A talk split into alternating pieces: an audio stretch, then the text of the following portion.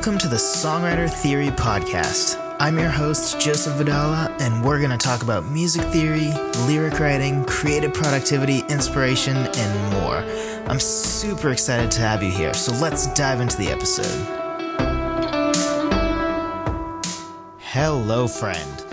So, coming back at you on a Monday, so we're back to the regular schedule after a slight interrupt to the normal every Monday schedule that we had due to my laser eye surgery last week. And this is podcast number 53. Man, these numbers just keep getting higher and I keep uh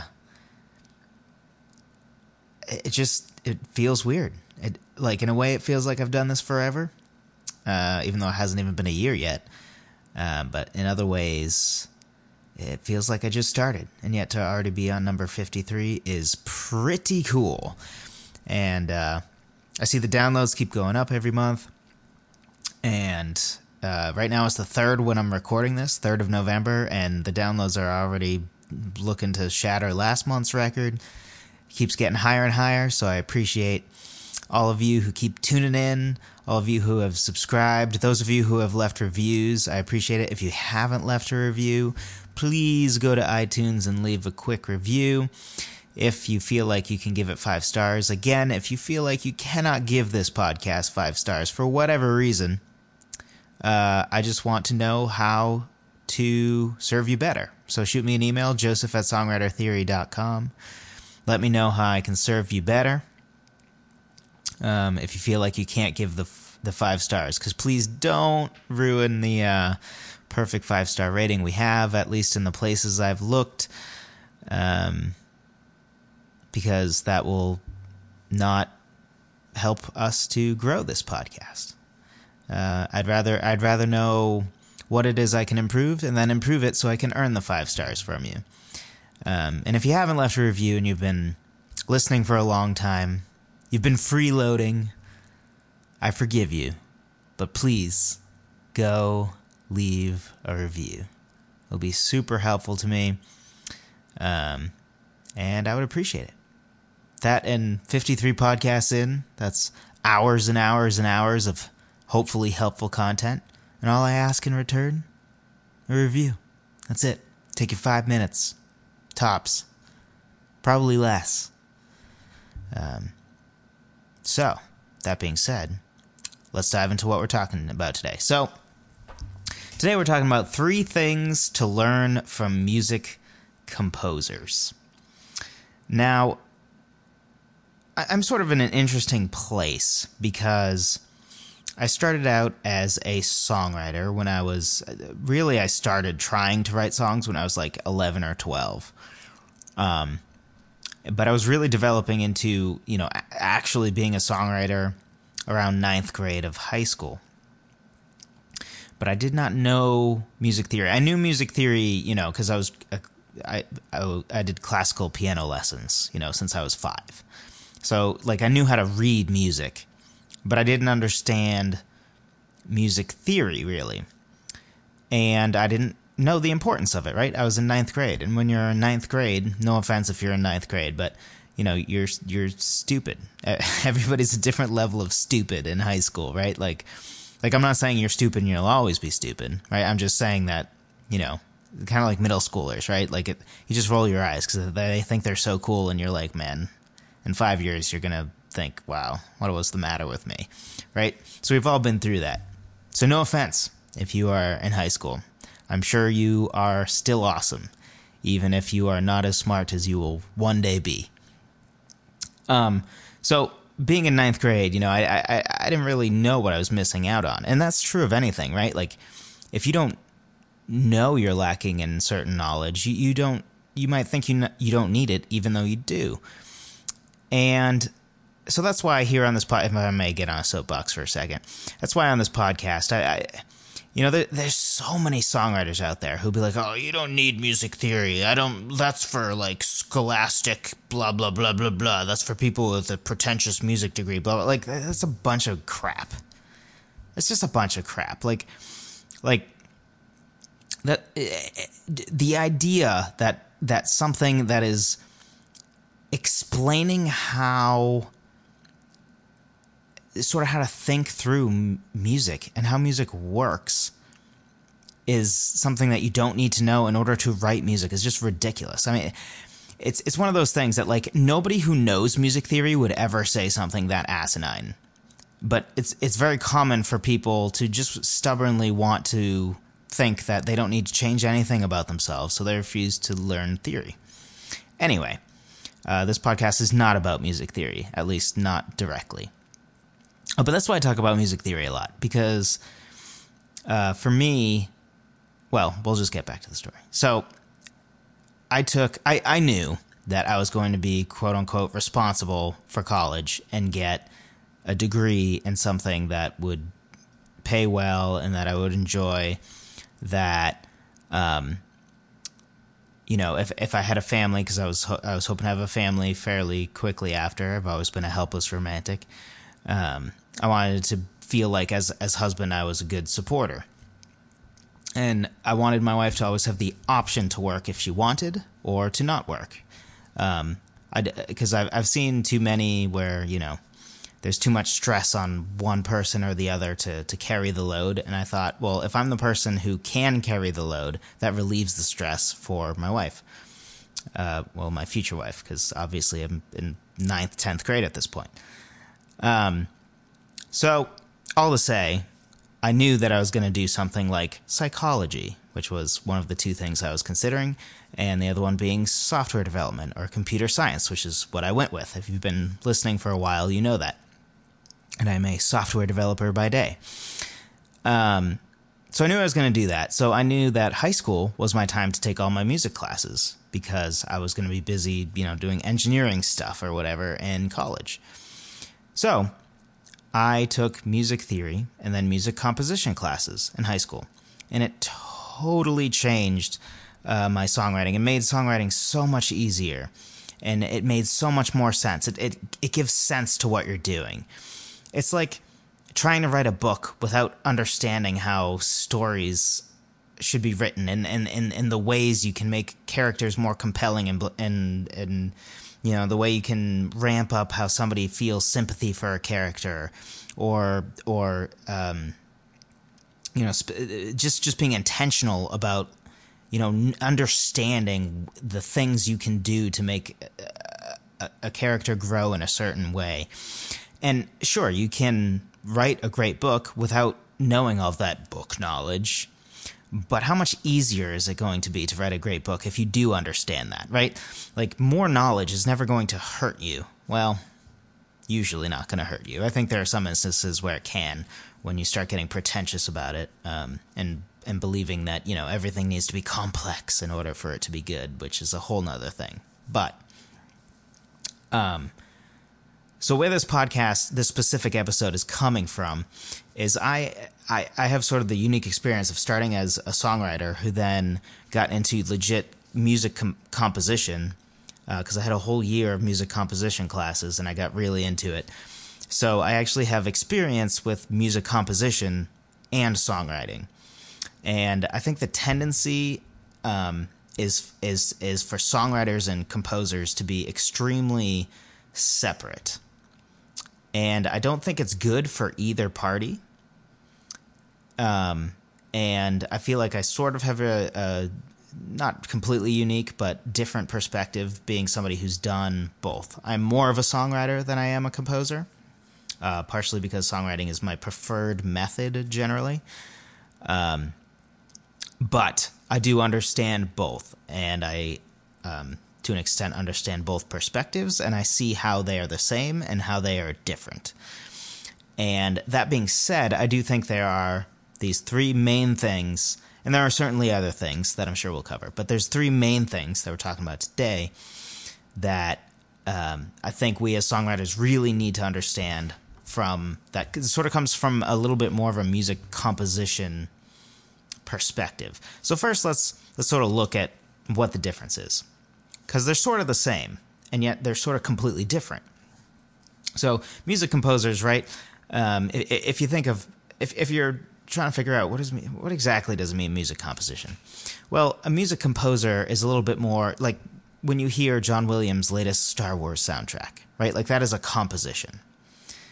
Um, or, or you know, if you're listening to classical music on the radio by written by Vivaldi, or by Bach, you know, th- th- that's music composition. Is that sort of stuff. So the tendency is that that tends to be without vocals, or for the vocals to simply be in a supplementary role, sort of like every other instrument right? Whereas with songwriting, usually the vocals are the focal point, right? Like everything's built around the vocals. So songwriting is sort of uh, a union between composition, uh, watered down. Well, I hate to say watered down, but less complex composition and then poetry, right? So a part of the art of songwriting is is is moving people via the lyrics and melody which is the the focal point. Whereas often in compositions there again to be clear there are many compositions with lyrics.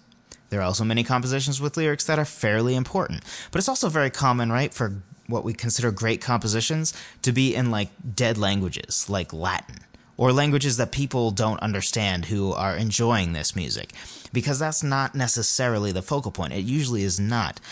Composition has a, a huge emphasis on every individual note and what instrument is playing it and and why and they just see music on a note by note basis whereas often as songwriters we sort of see our songs as as three main things we see it as lyrics melody which the lyrics are sung with so it's huge emphasis on that vocal again the vocal has two of the three main parts of our song and then that third part is chords or chord progression. So we see chords sort of as as just one thing, right? Whereas a, in music composition, it's basically diving deeply into that chords part, that third part, and and and being much more um, intentional about what every individual note within the chords what they're doing and, and different melodies and harmonies. So it gets much more into the complexities of that. Um, so songwriters tend to utilize a much more simplistic music backdrop, which is not necessarily bad, right? So to address the whole uh, songwriters versus composers thing, in my experience, composers tend to be overly pretentious towards like, well, you know, the the music is so simple for songwriting. And first of all, that's not always true. Um, there's different levels, right? There are like some pop music, right, is is truly just three different chords that are simple triads and it's super simplistic, and that's it. But um, at least I can speak for myself with the songs I write. It's not musically complex like a, a full composition usually, but I very rarely just use simplistic triads that have nothing interesting about them and I use the same three chords. Like I rarely do that. And and I am certainly not alone in that. There's many songwriters who are not truly that simplistic.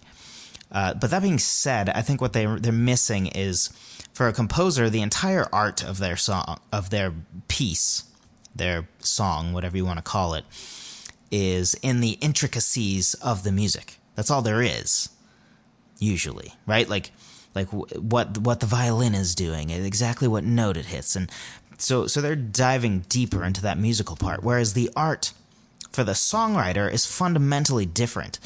There's the importance of the lyric, which hopefully, if you're listening to this podcast, you should know. I think lyrics are incredibly important. If the lyrics don't aren't great, what is even the point of the song? Um, so we're sort of poets, right? Which is a whole aspect that often a composer doesn't get into at all. And and then the the importance of melody. So really the job of a songwriter, at the end of the day, the job of both, right, is to make people feel something. Is really what it comes down to, right? Like at the end of the day, if a musical piece doesn't make you feel something, it probably has failed. Right? So like if you if you think of a soundtrack, right? Like like you know, the feeling you get when you hear Darth Vader's theme aka the Imperial March, or when you hear the the Emperor's theme, right? That just feels evil, right? Or the Force theme that sort of gives you hope, like oh, good can win. You know, like that is succeeding in its job. And at the end of the day, both composition and songwriting, that's primarily their job. to make somebody feel what you intend them to feel. They just have different ways of doing that. Uh, songwriting, more of an emphasis on the lyrics and melody, whereas music composition is is is via diving deeper into the intricacies of specifically the um, the chords, if you will, um, the chords and melody. And neither is necessarily harder or easier than the other. I, I, I will say that music composition definitely requires a more firm understanding of music theory, whereas you can get away with not knowing that much music theory as a songwriter. I think you are severely uh, limited without music theory knowledge, as I've said 50 times already this podcast and a million times in the scheme of uh, this this podcast in general, like not just this episode. Um, but it's it's it's possible. Um, but the complexity as a songwriter is in is is more in the marriage of the lyrics and melody to the music and some other challenges that that that we as songwriters have that I, I think composers don't as much. So it's just it's just different. Um, and then on the other side, songwriters tend to uh, basically sometimes composers are right where songwriters can be way overly simplistic with what they do with the musical side uh, which is fine for some songs right but at some point you need to move away from c major g major a minor f major you know what i mean like there's more to there's so much more available to just make it slightly more interesting with an add chord and a sus chord and and some other things um, that you're really missing out if you just always pick up the guitar, use the same three, four chords, and call it a day. There's just so much more interest you can add to a song. So, this is probably the longest intro in history. Um, that that I've that I've done. Uh, but let us dive in. So the first thing is whatever goes up should also go down or stay the same. Uh, so first caveat here: music rules are made to be broken. Okay, so all of these rules take with a grain of salt. Uh, generally, what you should think of when I say rules, we're saying that they are meant to be broken only sometimes, and only if you know what you're doing. Usually. Um, so these, it's it's like any art rule, right? Like like of course they're meant to be broken, but they shouldn't be broken willy nilly. You should think to yourself, okay, why am I breaking this rule? Is there a good reason? Um, because usually the rule exists for a good reason. Um, so so one of these rules, this first rule that composers have, is not all notes should go up and down at the same time. Right? So if your vocal is going up, and at the same time your chord goes up, and and by chord I mean your every note of your chord on guitar, right? The whole power chord slides up, for instance, and then your bass slides up, and your piano part, all the notes slide up. You know, you don't you don't want everything to move up at the same time. You usually want something to be either staying the same or going down. Right? So, um, and, this can be accomplished in, in, many different ways. Like one one part can certainly all sh- shift up. So if you have a power chord and you move the whole power chord up, that's totally fine. But maybe your lead guitar should go down, and maybe some filler guitar should go up at the same time, and then some other guitar or violin should be holding the same note. Um, so composers have this rule as, as, as, a place to begin. So if they see that their violin is going up and the cello is going up and the piano's going up and the oboe's going up and the flute's going up and they're all going up at the same time, they usually know, okay, this is probably going to sound off. It's going to not sound cohesive. It's it's it's this is usually not going to sound right. Now there are times to do that intentionally because you want to intentionally give that weird off feeling or whatever feeling it may give. Um, but normally you don't want to do that. Um, so they think of stuff like that, whereas we as songwriters often often don't really think like that. Uh, but it's a very helpful way to think to help create more interest in your parts. So I, I, I often like to um, in my songs, when it comes to like writing the piano part, I might not think too much about that. Usually, by nature, I have up and down sort of at the same time. But I'm not that worried about it too, because I know my other parts is where I'm going to address the idea of like, okay, I'm not going to move everything up at once. So even if my piano part's generally moving up, even if every note's moving up, and that's true of the power chord as well and the bass part, I know that with what I call filler guitars, which the idea of filler guitars is they're usually doing arpeggios or stuff like that. Um, but they're not like lead guitar parts. So they're not like a solo. They're not usually uh, holding some sort sort of true melody. These are sort of guitar parts that are filling in the mix, if you will. So I call them filler guitars. It doesn't mean they're not important. Um, I think I've done a podcast on those before. Uh, check out some of my arranging podcasts if you want more on that. Um, but the idea is that it's with those filler guitars or other parts that I know I'm going to add to a song where I know I'm going to address the whole like okay I want no- one note to kind of stay the same for the whole chorus more or less and then if if the, if the chorus is really moving up during a certain time I'm going to make sure at least one part is out there that the, the listener can hear that's actually going down um, because it helps the song sound more cohesive so think of your song sort of like an ecosystem it's not like the deer and wolf populations are going to move up and down together, right? And then, you know, the grass. Also, there's more grass growing, right? Like the, the deer eats the grass. And then, since there's so much grass around, the deer population goes up. And if the deer population is going up, that probably indicates that there are fewer wolves than before. So maybe the wolves are dying off some, and that's why there are fewer deer getting eaten. So there's so many deer.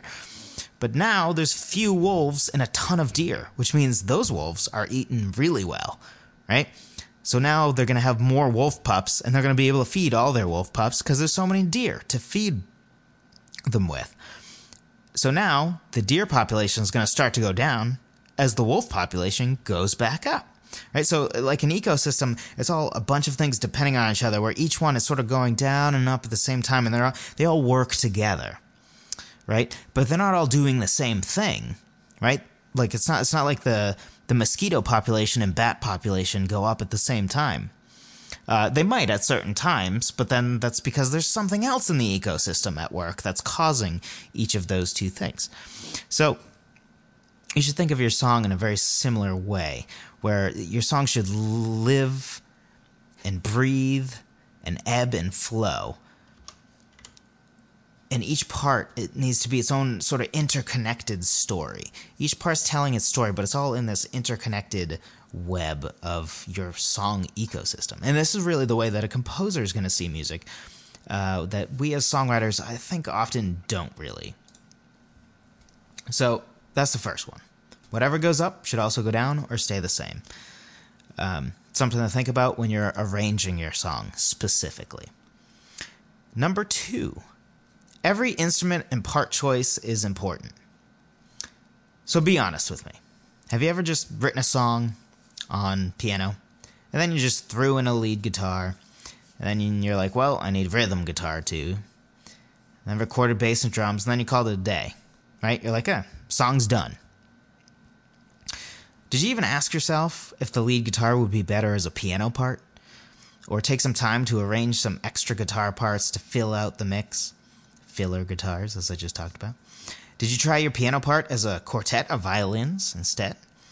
Uh, probably not, right? We as songwriters, uh, I think, tend away from that. We tend to like, well, this is the way I wrote it, and you think to yourself, okay, I need a lead guitar, and I need a rhythm guitar, and I, and we have these things, check boxes, right, that we say we need, and then we tend to ignore the rest.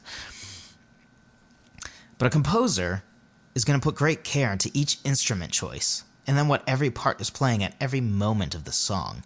Right? So if they have flutes come in, there's a reason they chose flutes instead of the oboe. There's a reason they chose violin to carry the melody in this part instead of the cello. There's they they have reasons for choosing each instrument. And then they have they have they're intentional about what part each instrument is playing as well. Each part has a job, right? If the violin is carrying the melody at this time, then the cello's job is not to carry the melody, right? It has a different job. Maybe the cello's job is to simply harmonize with the violin in a similar way that you would have a vocal harmony, right? It's sort of staying with the same rhythm, but it's playing a note that's harmonious, if you will, with the melody. Um, or maybe it's sort of giving a backdrop chords. Maybe it's playing staccato notes as opposed to the legato that the uh, violin is playing. Whatever it is, they're being intentional about all the different parts, what instrument they chose, why, and they're going to be able to answer questions like that. Like, well, okay, well, why is that? Uh, why'd you choose a violin for this part instead of uh, the flute? Right? Because because they share a lot of the same range. What? Why'd you choose that? Whereas for us, often I think we're just like, well, lead guitar. It's just what you do right? Like you didn't even entertain the idea of making it a violin instead. You didn't even, you know, you might not have even entertained the idea of like a non-distorted guitar. Like you can change the effect of the guitar, and there should be again, there should be a reason for that. Like why is it an overdriven guitar? Why is it, you know, uh, uh, a guitar that that has a lot of distortion? Why why is it a guitar that has a, a huge reverb tail on it? You should be able to answer the question of of, of why he did that. And a composer is going to be able to do that. Every single part is important, not just the vocal and lead guitar. And every part, I've, I've said this before, I'm going to keep saying it.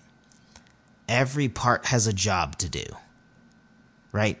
It's like football, right? The offense, you don't notice the offensive line until your team has a terrible offensive line. I, as a Denver Broncos fan, uh, am intimately aware of how important offensive tackles are because our offensive line have been garbage, and specifically our tackles recently have been garbage. If I see Garett Bolles get one more holding call, I'm going to punch a wall. So, I, as a Broncos fan, it's very easy for me to recognize that, like, it's easy to see how the quarterback's important, but there's so much more to it, right? Like, the years Tom Brady doesn't have a great offensive line, he's not he's not nearly as good. You know what I mean? Like it's because he has all day that he can make those passes. And and so just because you know the wide receivers are the stars because they put up the cool numbers and they do cool things and they make fancy catch- catches like Odell's famous one-handed catch. Um, that doesn't mean they're necessarily more important. They just have a different job to do. A wide receiver has a different job than a quarterback, which has a different job than a cornerback, which has a different job than a linebacker, who has a different job than an offensive lineman or a defensive lineman. And even within that, an offensive tackle has a slightly different job than the center, right? The center needs to snap the ball to the quarterback. So if you're not a football fan right now, I may have totally lost you. But the idea, right, is that each player or each instrument, each part within your song has a job to do. And a composer is going to put great love and care and interest into each part. They understand that each part is important. Whereas as songwriters, we sometimes have a tendency to just like throw a guitar in there. Like, well, we need a lead guitar because that's just what songs have. So put it in. Right? We don't we don't really think about why. What is it doing? What is the job of this guitar part? Is it just there because I recorded it and I liked it and I put it in? That's not a good reason. It, it needs to have a has a job to do. And a composer is always going to think about that and know that. Uh, whereas as songwriters, sometimes we tend to be lazy about that and not think about that. So that's the second thing. Every instrument and part choice is important. So we have whatever goes up should also go down or stay the same. And every instrument and part choice is important. So what's the last one? Bringing us home. The last one is chords are harmony chords are harmony. So, what do I mean by that? Let's look at how we usually look at songs as songwriters. I've mentioned this before, but we'll say it again. We usually think lyrics, melody, and chords slash chord progression. That's what fundamentally makes up a song, right? If you copyright a song, that is basically what you're copywriting. Your combination of lyrics, melody, and chord progression. When we think of harmonies, if I say the word harmonies, what are you thinking about right now? If you come from a songwriting background primarily, you're probably thinking vocal harmonies that we use to support our vocal melody, right? That's usually how we use it, right? If I say to you, oh, I'm going to record my harmonies today, you're probably thinking, oh, he's recording his vocal harmonies to go along with his melody he probably already recorded for his song. But by definition, harmonies are the combination of simultaneously sounded musical notes to produce chords and chord progressions having a pleasing effect, according to the all knowing Google.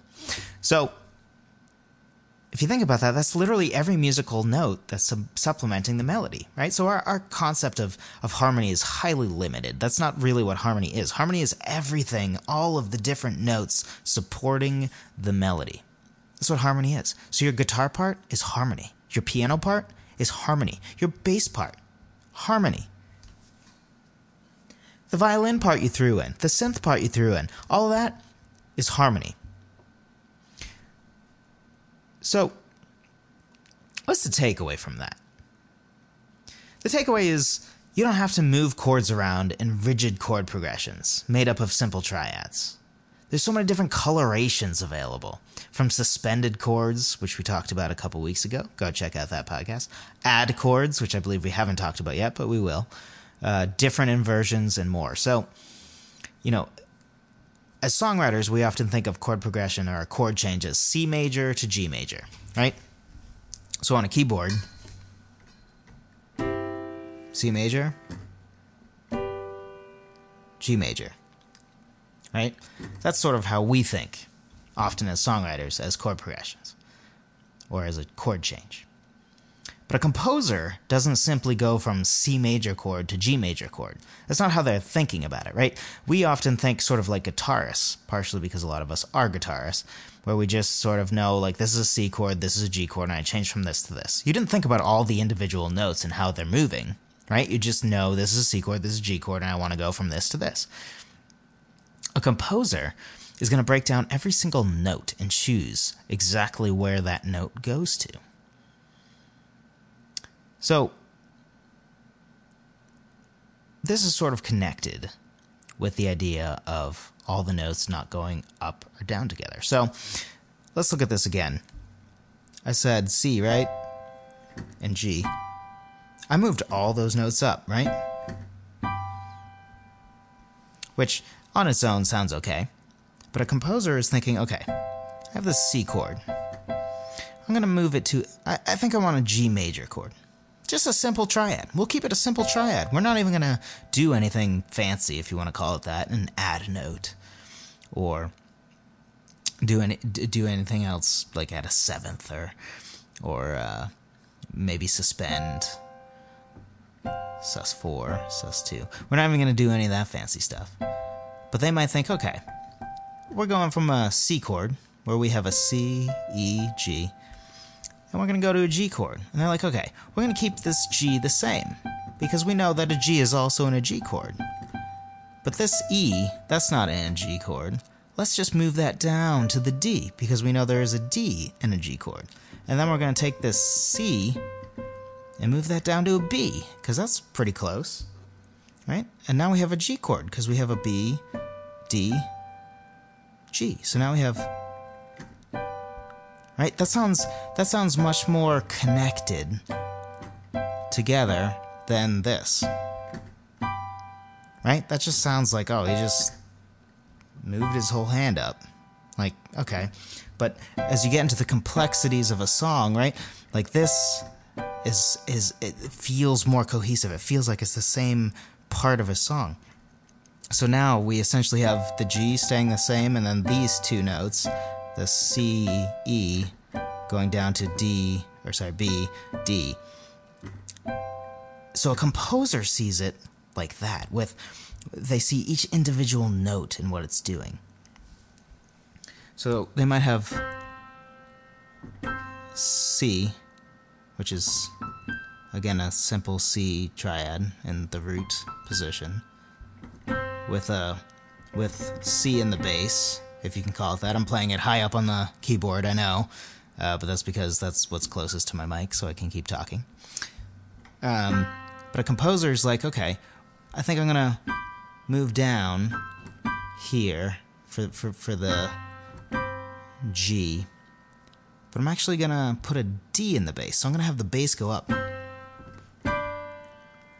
Ooh. So now so now instead of just this this right here, right?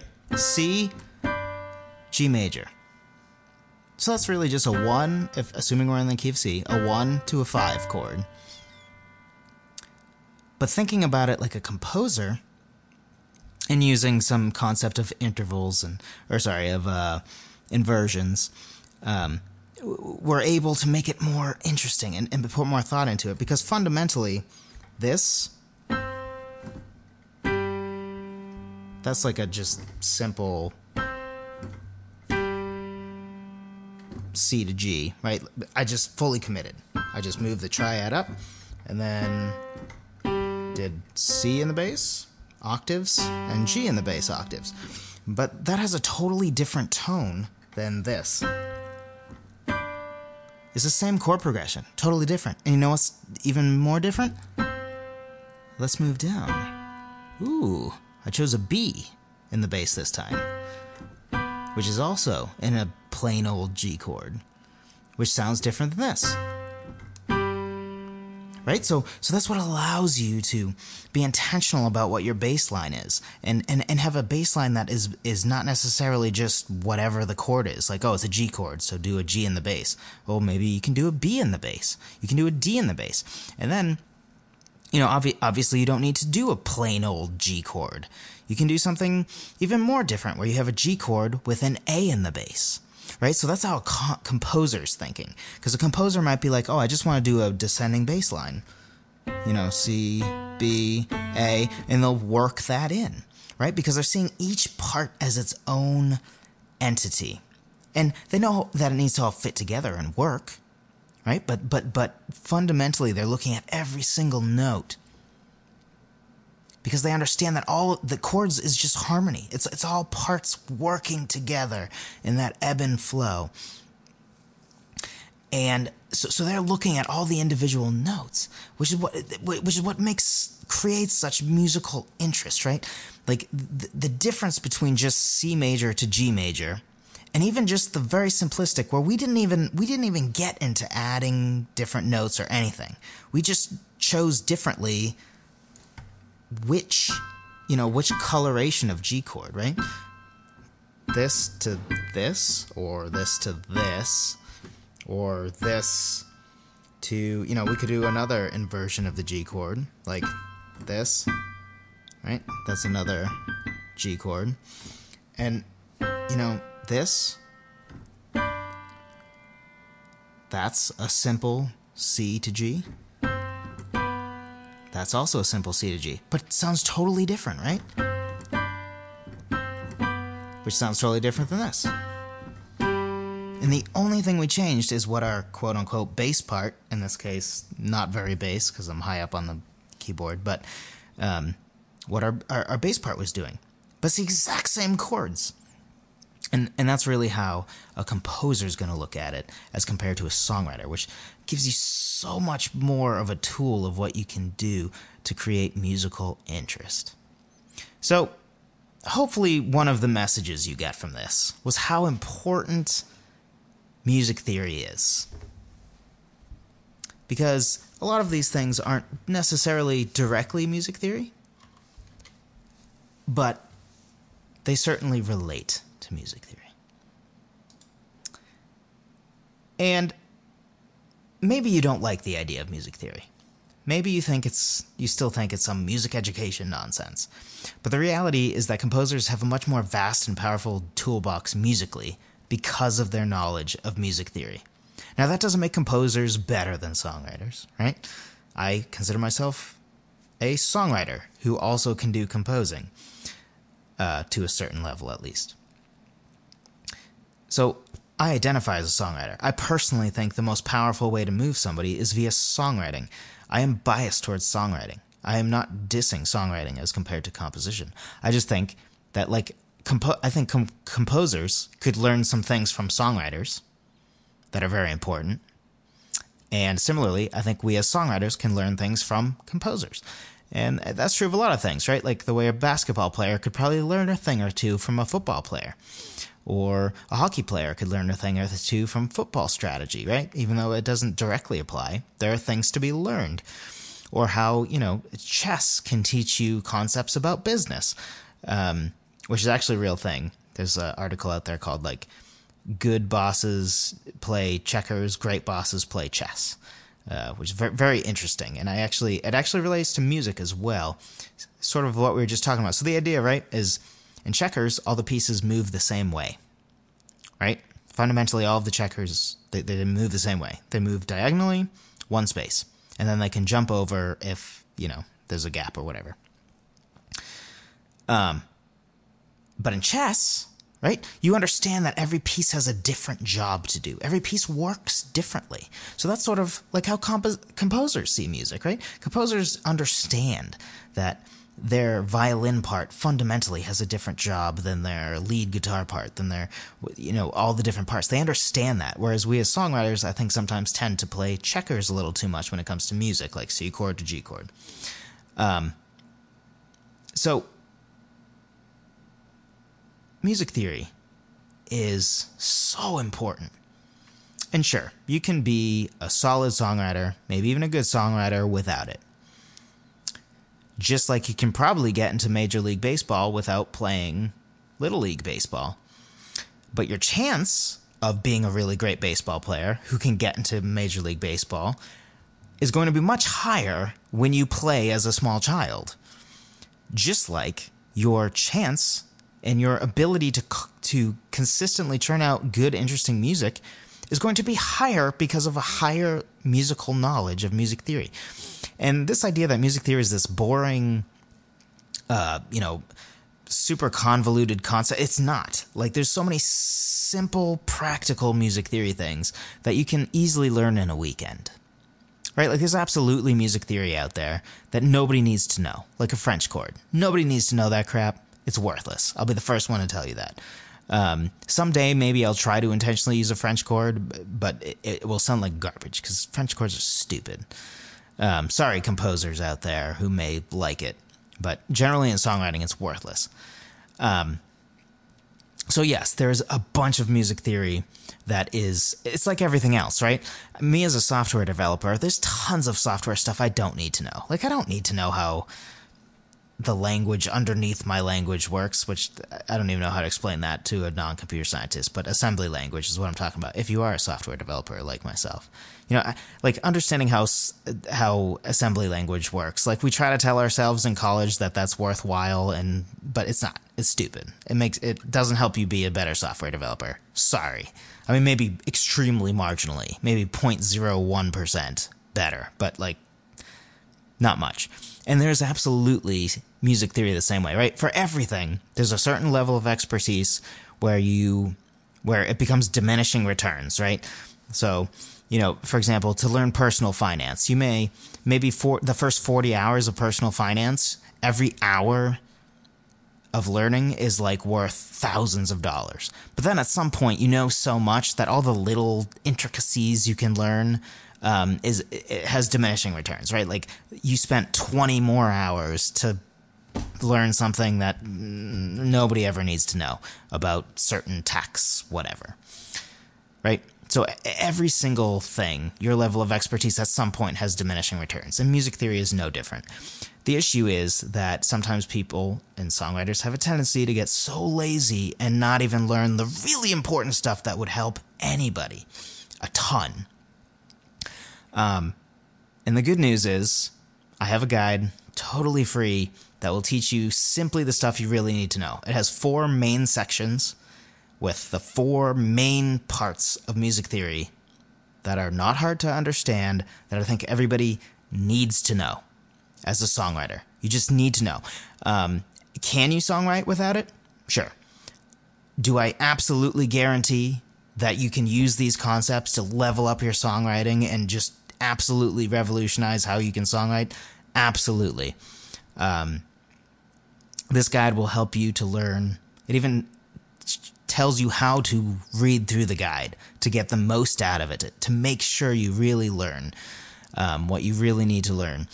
Um, And you know what? You could do it easily, I bet, in, you know what? In under an hour, you could read it and get a lot from it. And if you really take the time to run through it the way I tell you to, you can, in one weekend or shorter, go from no music theory knowledge to knowing all the music theory you really, really need to know fundamentally to just crush it at songwriting. And again, totally free. My gift to you, as the loyal listeners and subscribers, which, if you're not a subscriber, hit subscribe. Um, totally free at songwritertheory.com slash music theory guide. That's songwritertheory.com slash music theory guide. Totally free. Go download it. You will not regret it. Lots of people already have. It's super useful. And I'm here to help you. And what better way than for you to go get this guide, which will also help you if you sometimes feel confused when I mention certain things. Um, pretty much everything that I mention and sometimes assume that you as a listener know uh, will be in this guide with those four main concepts that I go over and teach you. So again, songwritertheory.com slash music theory guide, all one word. I will have that link in the description. And again, thank you so much for listening. For those of you who left reviews, I appreciate it. If you if this podcast was so long that you forgot that I asked for you to leave a review, leave it now because this is the end of the podcast. So go ahead, hit pause because I'm not going to say anything else important. From here on out, this is just the outro. So go leave a review if you can give five stars. If you can't, again, shoot me an email, Joseph, J O S E P H, at songwritertheory.com, and let me know how I can do better. Let me know. Was this podcast way too freaking long? Do you want it to be longer? Do you want me to talk about music theory more? Do you want me to talk about it less? Do you want me to dive more into lyric writing, which is my personal favorite thing, uh, or arranging? What do you want to learn about? Feel free to email me about that too. I've had several people email me with requests, and so far, I think I've done all of the things that I've been asked to do. Because uh, again, I'm here to help you. And I appreciate you all. Because otherwise, I would be talking to no one. Have an awesome week, guys.